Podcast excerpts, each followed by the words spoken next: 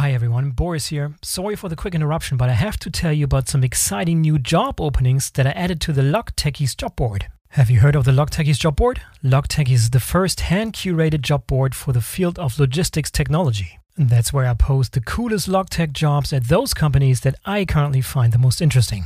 Brand new to the board is Bex Technologies from Stuttgart, Germany. Bex is building a logistics platform for the construction industry that helps companies coordinate deliveries to construction sites.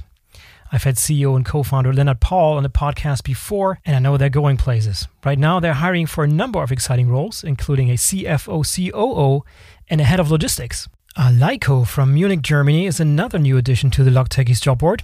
Alaiko offers seamless e commerce fulfillment for fast rising online shops and e commerce brands. The company raised 30 million in a Series A round earlier this year and is now on an ambitious growth trajectory. They are looking to fill a number of sales roles, for example, for junior as well as for seasoned professionals. You should definitely take a look at Alaiko's openings. Aside from Bex Technologies and Alaiko, you will also find exciting roles from TradeLink, Noise Technologies, Fernride, Sennder, and others. Please have a look and follow the board so you can stay updated on when new companies and jobs get added. You find the Logtechies job board at logtechies.com, L O G T E C H I E S.com, logtechies.com. All right, and now let's start the show.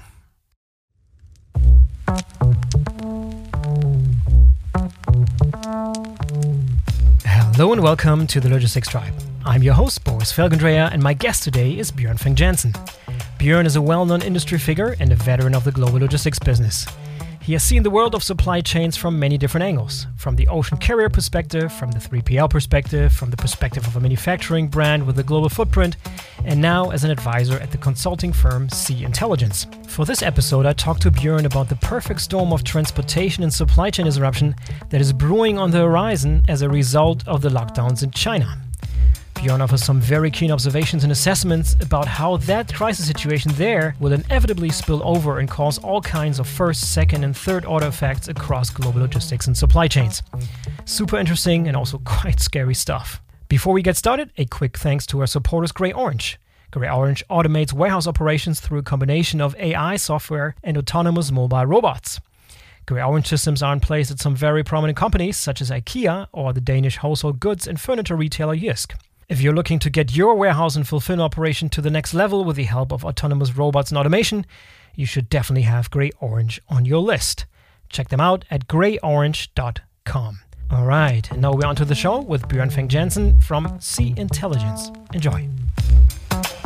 Hello, Björn, my friend. Welcome to the Logistics Tribe. Thanks for being on the program, man. Thank you, Boris. It's uh, great to be back, I guess, and uh, and congratulations on this uh, excellent series. It's cool. I'm uh, thank you. Thank flattered you, thank to be you. on, and slightly scared about where this conversation is going to go because as we talked about just now, it's sort of a free flowing conversation, so you never know. That's how we But roll. I have no notes prepared, no nothing, no questions. That's how we roll.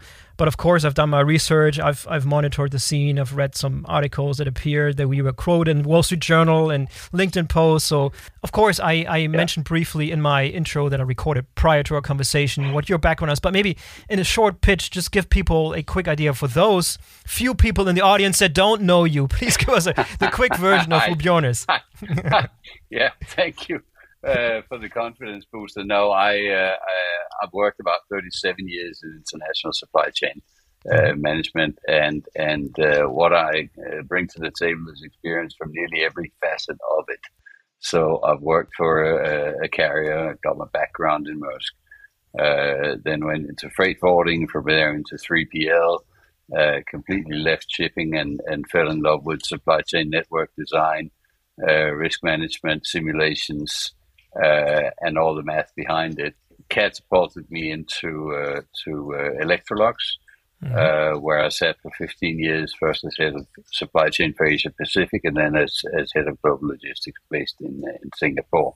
Spent most of my career in Asia, a little bit in the US, and um, now back in Denmark, uh, which is obviously where I'm from. Feel that I'm finally old enough and wise enough and have enough gray hair to be a consultant. yeah. um, and that's going well too. It's uh, these are crazy times, and uh, and and we're we're really happy that we're able to help people uh, navigate. Yeah, and it looks like you jumped ship right before shit hit the fan. That's when you decided to yeah, move from the active role to the consulting role. Yeah, it was one of those one of those you know serendipitous events. I think serendipity sometimes plays, nearly always plays a role in people's career and where it takes them. And uh, I guess, yeah, the right place at the right time. I sometimes think of how difficult it would be and what sort of hell I would have to go through if I sat in my old chair.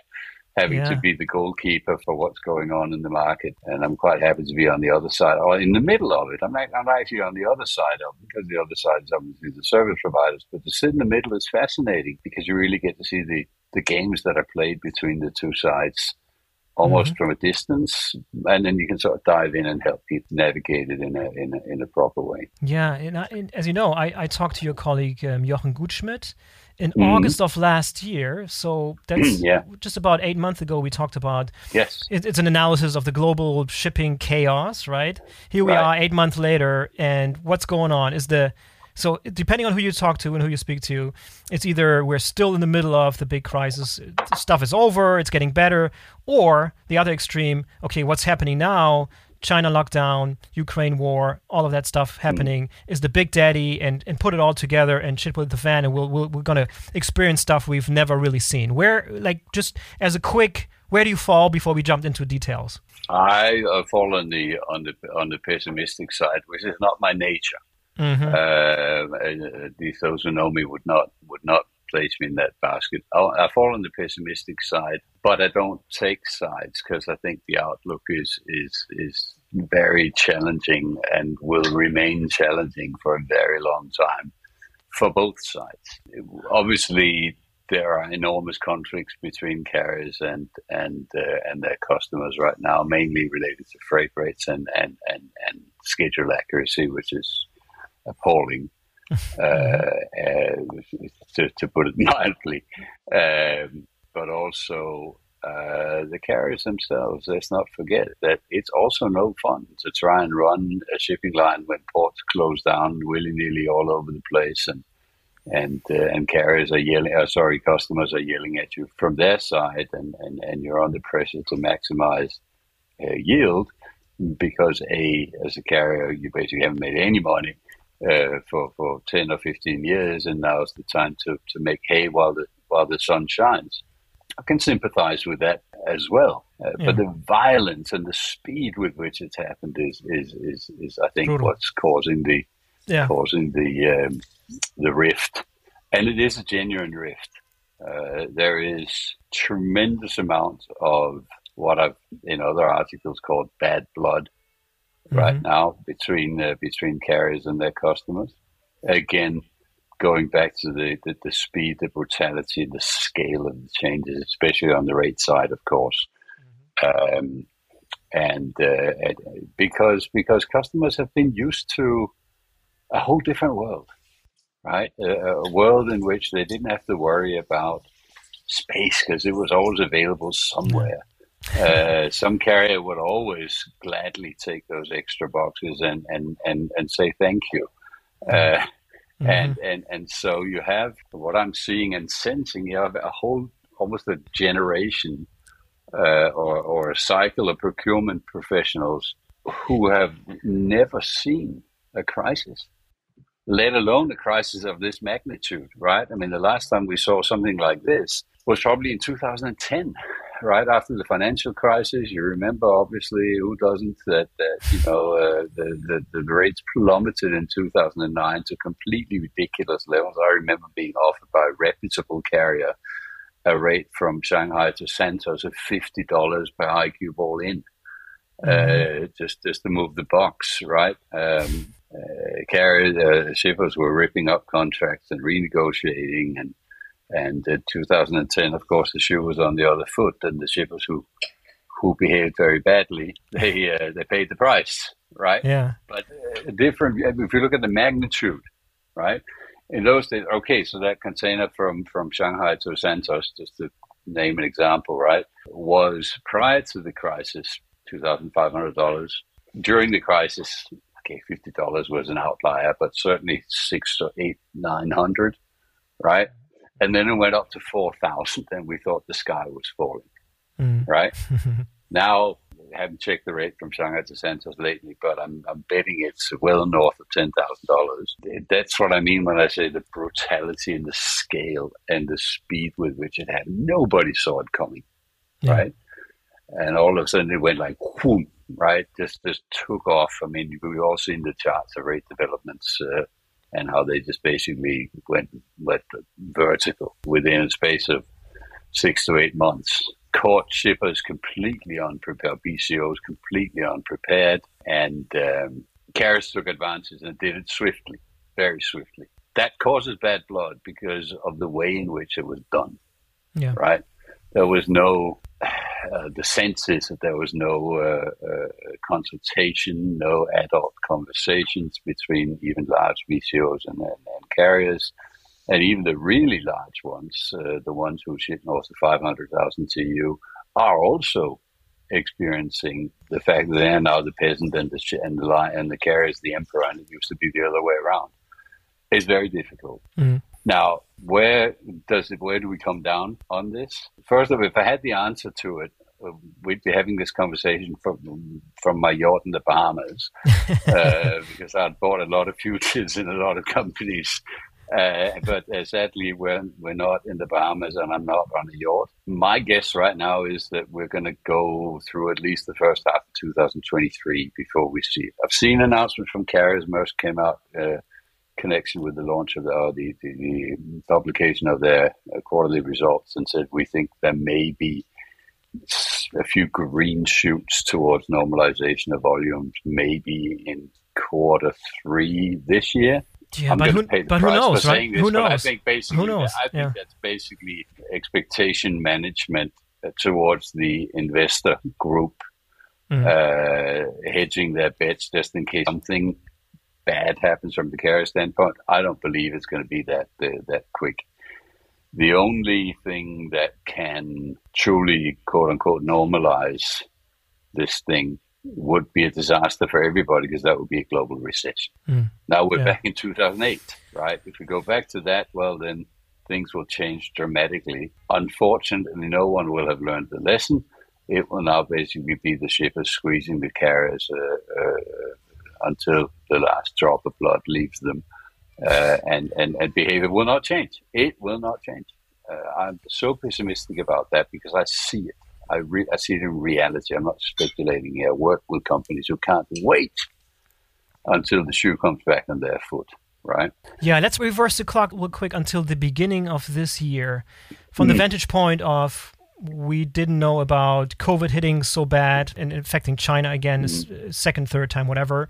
We didn't know, or nobody expected a war to break out in Europe. No. What was the vantage point at the beginning of the year? The vantage point at the beginning of the year was that it, that, that towards the end of 2022, beginning of 2023, we start seeing new vessels come out. There is great optimism, especially among shippers, that that would mean a, a, dramatic increase in supply, which would level set the whole thing, and and we could have, start having more adult conversations. I think that assumption was wrong from the get go, and I've called it out as wrong from the get go, because only a few of those vessels will be li- delivered at that time.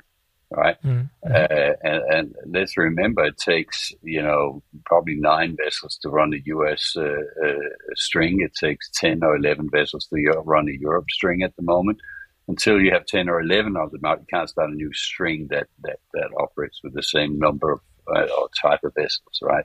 So that's going to take time. And also, while it won't be a zero sum game, a lot of vessels will exit in the other end. A lot of capacity that's currently deployed really shouldn't be floating.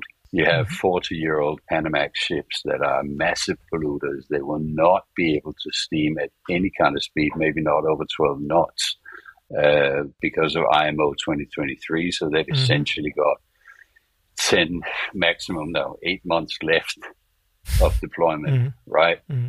Then you got uh, a bunch of cars that have re- readjusted their uh, depreciation uh, period, uh, even for the for the vessels that came out, let's say 12 years ago to 10 years. So you can see some of the first 14,000 TEU vessels actually being scrapped uh, if they need to be. So it's not a zero sum game, but it won't add huge amounts of capacity. And also, and here comes the kicker, the sting of the tail is even if they did, it doesn't matter whether you add more capacity. First of all, if you look at overall global container demand versus global container capacity, it's nearly balanced now. There is enough capacity out there. The problem is not the ships. The problem is not the availability of slots. The problem is in the bottlenecks that are the ports and the hinterlands. And that brings us to China, right? or to the west yeah. coast or the east coast. I mean, you can go wherever you want with this, right? But, but because, because the problem is real everywhere, also in Europe, where we avoided it for a while, but there's plenty of congestion in Europe now as well. There are plenty of shortages of uh, truck drivers, trucks, pallets. Uh, you know, it, it's a mess uh, out there. But, let, but let's start with China, if you don't mind. Let's let's do that. Let's. So we're recording this April twenty eighth. Mm-hmm. Uh, 2022. This episode will air at the beginning of, oh, of yeah, May. So like just, I'm about to yeah, huh? for a prediction, I'm going to be hung up on. Uh... Well, yeah, yeah, yeah. I'm, I'm sure. I'm, I'm asking for prediction. Don't worry about that. But, oh but just, just for reference, so people know what, you know, what part of this crisis we're talking about. It's a snapshot in time. Who knows what's going to happen next week? You know, who knows what's going to happen in next month? Whatever. So this is just a, di- a disclaimer. We're recording this on the end, yeah, end, end of sure. April. So let's go. What's, mm-hmm. what are the your, your major observations with regards to China? What, what are you observing there? Why are we where we are? With yep. China. Why is China doing this? That's the question we, we, we get all the time, and I see it all the time. Why are they doing this? The rest of the world has, nearly the rest of the world, has found a way to live with COVID. For us here in, in Denmark and most of Europe, COVID is beginning to feel like a bad dream we had once. Uh, mm-hmm. and and it's going away. The, the mask mandates are nearly gone. You in the U.S. you can now fly without masks. Uh, you know we're we're free, as it were, right? Why is it that that China takes this approach? I'm not an expert in the field, but but what I'm hearing from people who are is this: China was very very successful with their zero COVID policy for a very long time. True. Mm-hmm. Um, and because of that, they didn't manage to get a very large amount of their population vaccinated because there was no need. Uh, also, uh, the, the, the, vaccine is highly questionable, uh, to put it mildly, in terms of its efficacy. And so now, when when China can not really protect itself against COVID, they simply haven't got the herd immunity in the in the population that the rest of us have achieved. And so they're deathly afraid that that Corona could really uh, run like a wildfire through the through, through the country, and it, and it could. So they're still trying to hang on to the zero COVID policy because they feel like they have no other choice. Mm. Unfortunately, that impacts the rest of us because it means that places like Shanghai shut down. But it was very okay. You had you had the Shenzhen shut down, which didn't last very long. Uh, mm. If that happened again, the whole Shenzhen Bay Area. So we started. We're going to start there, and then we're going to head up to Shanghai and go even further north. Right. Mm-hmm. The whole Shenzhen area, okay, shut down. That was not felt in the entire supply chain because that area specializes in more in electronics than in than in anything else. So the whole Shenzhen complex exports about 12% of China's total exports, but it exports 80% of the electronics exports from China. So clearly, people in that sector would be heavily impacted, um, but the population at large would not be unless they were out looking for the new iPhone right? Mm-hmm. Shanghai is a and Ningbo is a, a completely different stories. Uh, they account for extraordinary amounts. I don't have the percentages, but massive amounts of China's export go out through those two ports. Ningbo still operating completely. Uh, Shanghai port is also operating. Uh, it's just that it doesn't really have anything to operate with. They're sort of it's it's open. Yeah, it's operating on paper. Yeah, the port is open, and, and in theory, could could if a, if a ship with cargo came in, it would be offloaded quite swiftly. but it wouldn't now because Shanghai port is full. So carriers did they took advantage of the fact that the port was still open. They understood that the massive bubble of, of pent up uh, shipments is building and building and building and it's going to require empty boxes. And they did take advantage up until very recently of that and said, well, the port is operating, let's send in ships to be offloaded with all the empties that we can possibly get in there. Mm-hmm. Now, of course, the port is a bit full. I mean, they're, they're playing Tetris with very large blocks uh, just, just to make it work, right? They've run out of reefer blocks. You can't send a reefer into Shanghai anymore. And, and, I would I would assume they don't have the same problem that they have in LA Long Beach, where they could only stack it like two levels higher, three levels no, higher. that story. go a little bit higher than that. And uh, yeah, I think on China wouldn't surprise me if some of the stacks went eight high. Uh, but but but they don't have it's the transtainers that really determine that right so the port is ready, willing and able. The hinterland is not, because the, the, the consequences of this zero COVID policy, as you read in that article in the Wall Street Journal that you kindly referenced, is the trucking side of it. A truck driver has to go through multiple tests before he can get to or from customer. The customer themselves, the, the factory itself, may be shut down as well if they have one mm-hmm. COVID case. They shut also.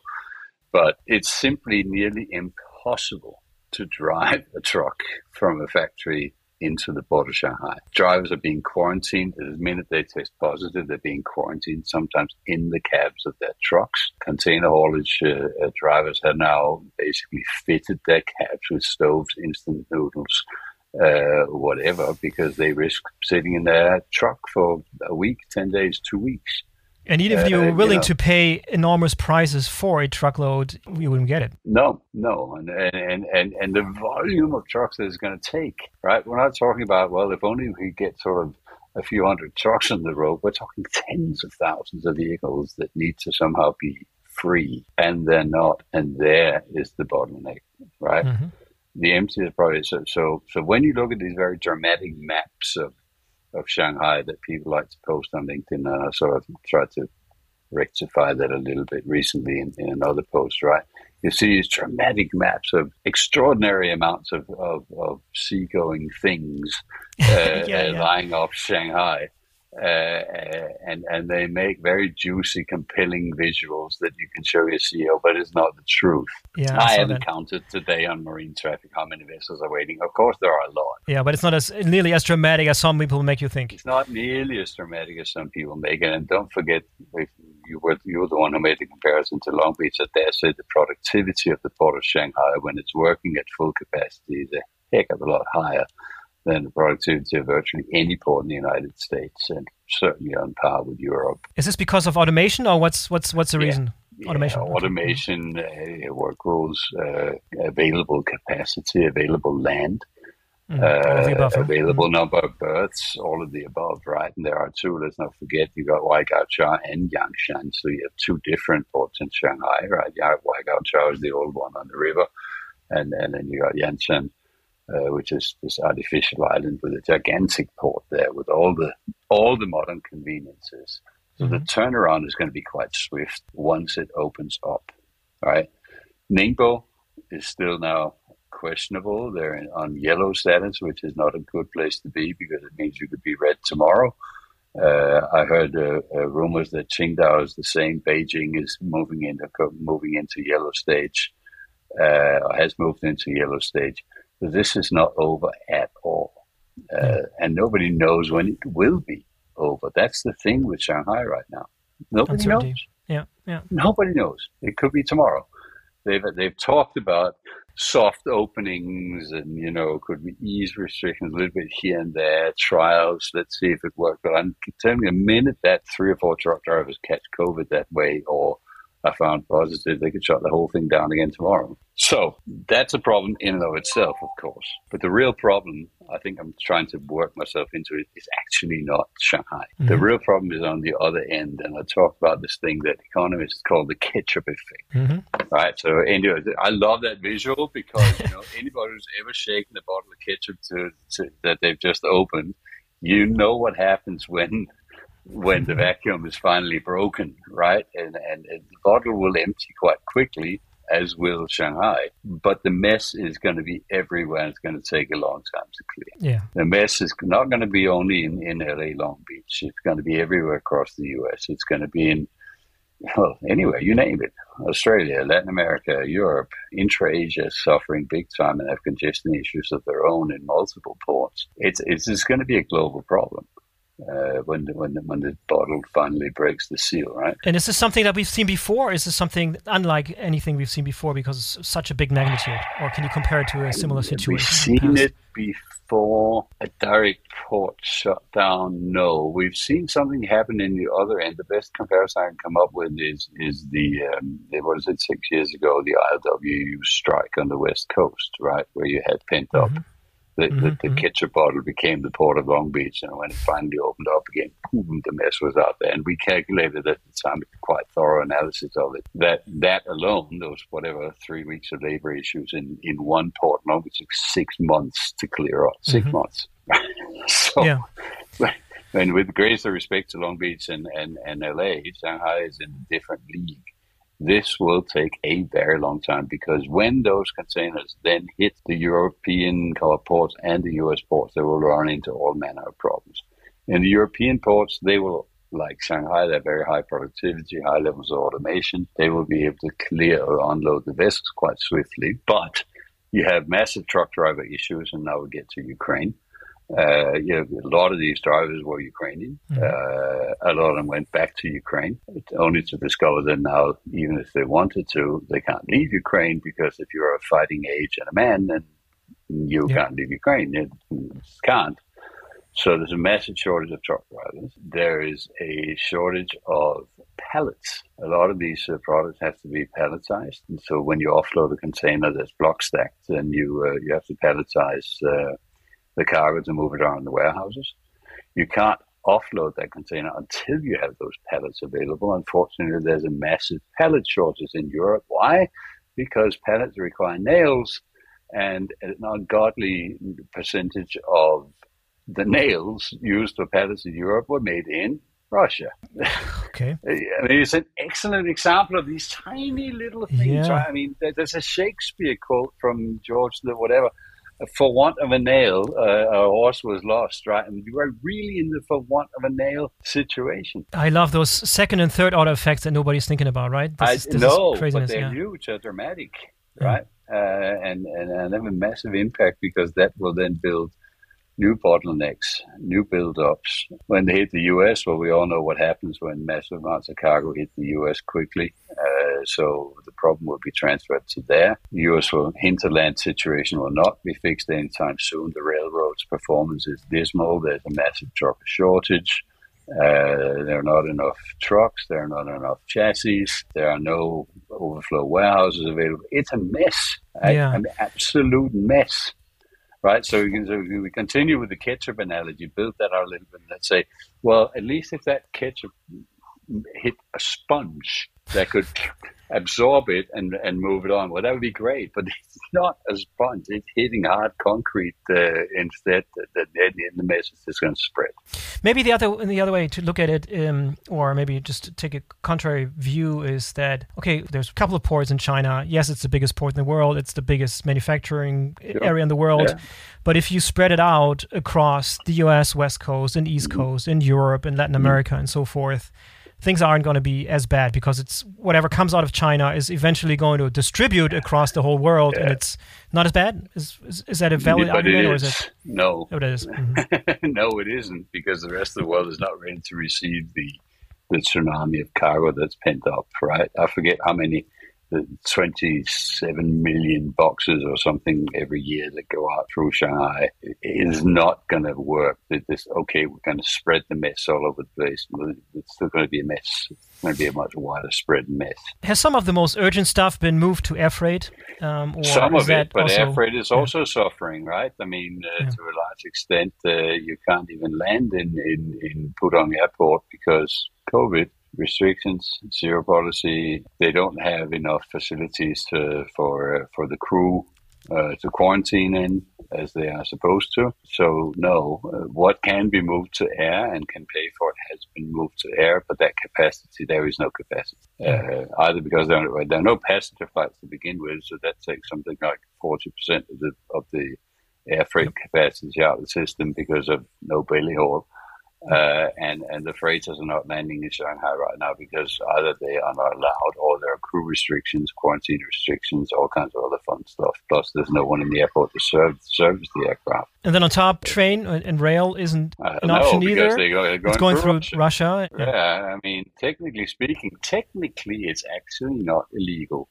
technically it's not yeah but nobody wants to take the risk the right? nobody wants to nobody wants to take nobody wants to take the risk right then your only other option is the southern corridor that goes through kazakhstan um, but now you're up to 32 days transit time to get the cargo to Poland if you want to avoid Ukraine, and and and it costs a fortune, and the capacity is not there either. It's, yeah. We're stuck. We're absolutely stuck. The, your, your, your one and only option right now if you can't lay your hands on air freight, is to shift production elsewhere. And there are countries that have benefited from that quite extensively. Vietnam is an excellent example of a country that benefited. They obviously had massive COVID problems of their own, but they seem to have sort of put it behind them. And Vietnam has, has benefited quite a lot, particularly on the electronic side of, of companies, at least diversifying their production base away from, from China, right? But if you're a supply chain planner now or an S&OP executive in a company that relies heavily on ocean freight out of China, you don't sleep well at night right now. Uh, don't ask a person like that what keeps you awake at night. You'll never hear the end of it. Not even as a rhetorical question. no, and then the question on everybody's uh, mind is, okay, which port is next? Is it going to be Ningbo? and Shanghai opens, will they open corridors from Shanghai to Ningbo so that you can move cargo there? Maybe. Right now, no. That could be an option. Um, but again, the truckers will have to be tested God knows how many times before they make it to the port of Ningbo. And that port is more heavily congested than, than Shanghai now because it's open.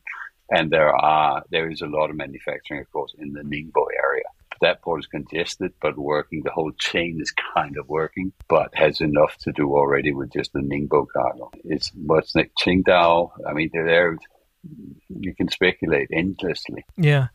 And also, I mean, we've, we, we are talking about China very much as a supply region, but it's also yeah. it's it's also a major market for European and for U.S. companies to sell into. Yes. Yeah. and none of the stuff is getting through. This is going to hurt a lot of economies that rely on. a lot China. of them have local. A lot of them have local manufacturing to serve the local markets in China, but that local manufacturing, to a large extent, does does depend on raw material for those factories coming into China, and of course, that's a problem as well. Yep. Uh, if those factories are in the Shenzhen area, you're okay for now. Uh, uh, on the electronic side, and what gets produced in Shenzhen, other than electronics when I say Shenzhen, I mean the entire complex, right, mm-hmm. uh, mm-hmm. of, of, of, ports. Uh, if you're in the electronics industry and you can lay your hands on microchips because there's another one of your secondary or tertiary problems, uh, then you're going to be okay out of Shenzhen for now. Uh, microchips is another interesting one if you want to keep coming up with these second and third degree examples combined with the war in Ukraine. Uh, you can't apparently make a microchip without neon gas. Uh, something like 80% of the world's neon came out of Ukraine. Uh, and the feedstock to make that neon came from, you, guessed it, Russia. So, so that will very shortly, if it hasn't already, lead to a massive shortage of chips, which is why all of a sudden your, your cars that were already only going to be delivered in 12 months it's now 18 months, 24 months. Uh, uh, name something other than other than clothes that doesn't have a microchip in it, right? Or 10 or 20 microchips in it. God knows how many microchips there are in an electric car, one car, right? Sure. I don't yeah. know, but I'm betting it's a lot 50, 60, 70, I don't know. So, but but if you can lay your hands on chips, you're manufacturing electronics, you're good out of Shenzhen, right? And that's not the problem. And you can get raw material in as well, which you'll have to because those chips are not made in China. But if you're anywhere other than that, well, Xiamen will still work, still does work. Start going further north.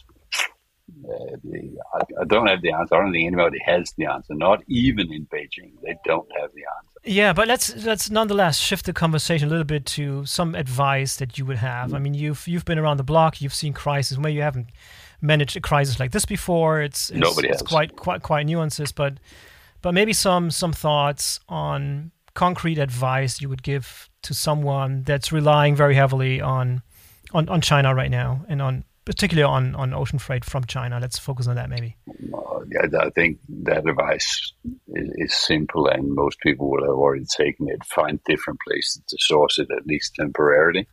Uh-huh. Uh, if you're not sitting possible. on massive, you're not sitting on massive stock in wherever you are, Europe, US, or Latin America, and a lot of people aren't at all sitting on massive stock, uh, then your only option is to try and find alternative sourcing outside of China. And they do exist. We always talk about low cost country sourcing, and, and, and people mean China. A lot of places for low cost country sourcing.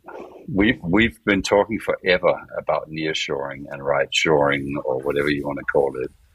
Uh, some of that is happening now to the extent that people can find raw material and supplies in their areas.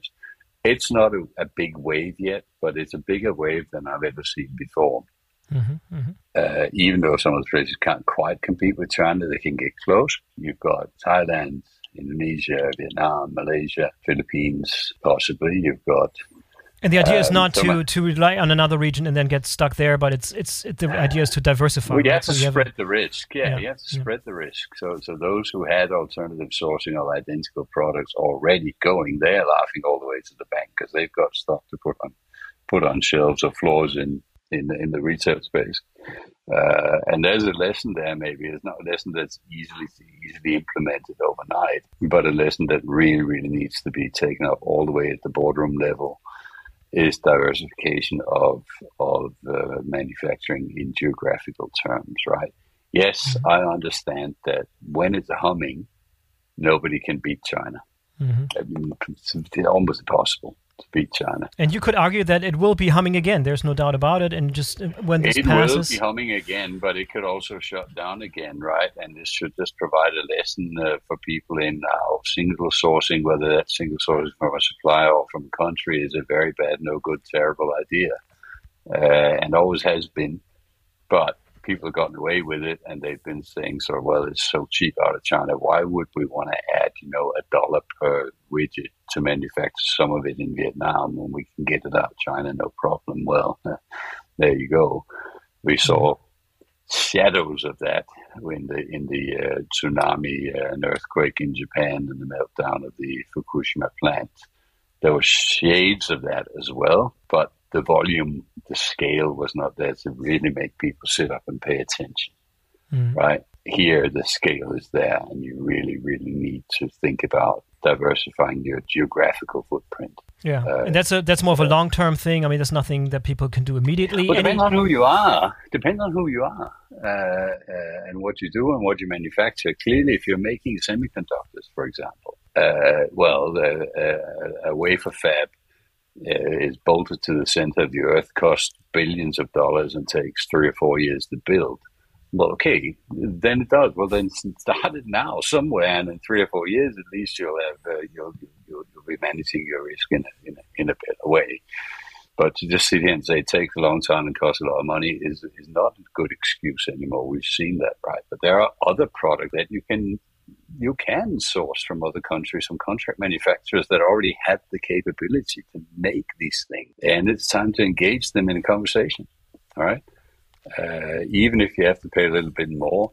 I mean, look at customers are now willing to pay fifteen, sometimes twenty thousand dollars to move a box uh, from from let's say Shanghai to, to to to the Midwest in the U.S. You know, three years ago they were screaming if the rate went above three thousand five hundred. So if, if that dynamic exists in a company that's still prepared to go from 3,500 to 16,000, then why should they not transfer that mindset to, to manufacturing and globalizing their footprint, uh, even if it costs them a little bit more per whatever they make, right? Mm-hmm. Mm-hmm. So, so it's not, it's not that the whole world now needs to start building new factories a lot of those factories exist elsewhere in the world if you can get raw material to them. Any concrete advice, transportation related? So, if you're in charge of, of running global transportation uh, and sourcing out of China and wanting to bring stuff in and making these tough choices and trying to assess the situation, what's what's your best take? I think it's time. Well, you, you need to first of all you need to spread your risk again. I, I, mm-hmm. this, this is the red thread that runs through all the conversations that I'm having. Indeed, the one we're currently having is, is, is around risk management and spreading the risk. This this this whole centralization of of manufacturing and therefore centralization of risk is, is it's time to end it, right? So you need to do two things uh, if your volume will, will, will carry it. First of all, you need to diversify your carrier portfolio. Mm-hmm. You need to be in every alliance uh, if you can, and you need to start thinking about long-term, preferably index-linked uh, rate structures, which is big right now. A lot of people are talking about it. Some people are hiring people like me to advise them on it. Where a year ago everybody was poo-pooing the idea on both sides of the aisle it's now become interesting. If you index link, the, the, the problem with, with long term contracts is people are scared of signing them, especially, well, actually on both sides, because there's terrible risk associated with fixing a rate for yeah, a very sure. long period of time. And that's where the index linked contract comes into play. Now you're not fixing the rate over a long period of time. You're, you're tying it to the development in the overall market rates good and bad. Okay, so you, so you're not dramatically under or over, but you're tying it to no. to the well, prices. Yeah, you, the trick with an index linked contract is a to agree on the index, uh, b to agree on the starting point, and c to agree on whether there are floors and ceilings in the in the in the rate development that says no matter what the index says, the rate can mm-hmm. never be higher than this and no matter what it says, it can never be lower than this. This now we are talking collaboration. I hate the term partnership. You know that we've had this discussion before, uh, but but uh, and you're saying all of this as a backdrop. We, we started this conversation. You talking about the bad blood that's that's um, well, that's yeah, but, but this is also one way to relieve the pressure right? That, that they can start having these adult conversations. Then then the bad blood doesn't need to be released if the rates drop because the index uh, indexation will take care of that, right? Uh, mm-hmm. We can go back to actually managing supply chains rather than managing our bad feelings. Yeah, and explain to me again what, what, what keeps people, what keeps shippers and carriers uh, from using index-based rates? Some carriers don't like them. You can not all, not all carriers like they've been around forever, and mm-hmm. I fell in love with them about uh, 14 years ago when I actually was was a pioneer in that field and signed one of the first index-linked contracts uh, uh, with uh, with Maersk, and and we were we designed it from the ground up, and it's still being sold more or less in that format to to, to other customers. Right? what's keeping people from it is a they don't understand it. Mm-hmm. Right? They think it's something to do with futures or, or speculation, or there's nothing of the sort. It's a mm-hmm. pure rate regulation. It's not about futures and, and hedges and products that only finance, finance people understand. Not at all. Very practical. Carriers are, are terrified that, you know, the rates will, will drop quickly, and if the index is adjusted every three months, then they can't hide behind the fact that there's six months left of a fixed contract because now it gets adjusted shippers are terrified of it because they think they'll be caught, you know, paying astronomical rates when the index just jumps like crazy. And this is where these floors and ceilings come in that you need to build into it that says, okay, mm-hmm. everybody accepts the risk. All right, so let's just take totally random numbers. We, we set the starting rate at $5,000 for whatever size to, um, to you, but we agree that it can never go north of seven and it can never go south of three no matter what happens. The shipper, you take the risk that it could go to seven, right? Could go to seven mm-hmm. in three months. But carrier takes the risk that it could go go go really low, but the floor will stop it from going crazy low, right? So you can only really have those conversations with people who share your who share that mindset. Uh, and I would say there are probably five, maybe six of the of the top twenty carriers who will play. Mm-hmm. There are some that are vehemently opposed to it because they're riding the spot and they're happy with that and they're making tons of money. That's no secret. I think is a very short-sighted view, but it is what it is, right? So you need to sort of build what uh, George W. Bush once called the coalition of the willing, right? Uh, that, that, they work. Okay, fine. Uh, not everybody will play, but then play with the ones who will. And on the shipper side, you have to have a certain size and cloud. I mean, obviously, you have to be d- dealing directly with carriers, so you have to have a certain size. Not necessarily. I've seen I've seen people sign index contracts for less than ten thousand TEU. It, it's not really that complicated. As a matter of fact, these days we used to say volume is your friend Um, but that any purchaser of anything will know that you get to a point where volume is no longer your friend; it's actually your enemy because you become more dependent on the supplier than they are on you. Mm-hmm. Right. Mm-hmm. So, so if you're, let's say, a very large North American retailer that begins with W, uh, and, and and and you're and and and, and you've got close. Then you're building your own shipping line, right? That's a new trend. No, no, no. That's a, that that one begins with L. Uh, but that's a different story. Then in today's market, it's not easy to find the space, and you're no longer popular, nor do you necessarily get the best rates because you have the volume. You've actually become more difficult for the carrier to manage than smaller customers. You know, I find smaller clients sometimes get surprisingly good rates because they fit in. They're easier to fit in. They're easier for the carrier to play with uh, when it comes time to, to, to, to plan the vessel. So I don't think it's true that, that you have to be huge in order to um, to play this game. I can't tell you whether there's a magic number that says if you have X hundred thousand TEU, then then you know you're always welcome, and if you have below this, then nobody wants to touch you. That's not true anymore used to be, but it's not true anymore. At least not from what I'm seeing. Yeah, well, you know, we've been talking a lot about the rate side and the cost side of things. Mm-hmm. What about service yeah. quality? Is there anything in the contract for, from a shipper perspective that you should be should be um, moving on and, and just be creative about? Of how do you improve or build service quality into the contract a little better? So it's difficult again when you're not in the driver's seat as a shipper to to to, to make demands like that. Uh, it's a well established fact, uh, which obviously we spend a lot of time on in Sea Intelligence, that schedule accuracy levels are the whole phrase line to, to call it liner shipping is almost a joke. This is we're back to tramp shipping here. The vessel comes when it comes and goes when it goes, right? Uh, seriously, it's a joke. This is not liner shipping in the sense that every week you can more or less set your clock by the fact that this vessel will be important. So on. That notion has died a death now. Congestion has a lot to do with that. When you've got all of a sudden vessels flying up to three weeks outside of LA Long Beach waiting to get in, well then, what do you expect, right? The whole system will gum up and schedule accuracy will go out the window.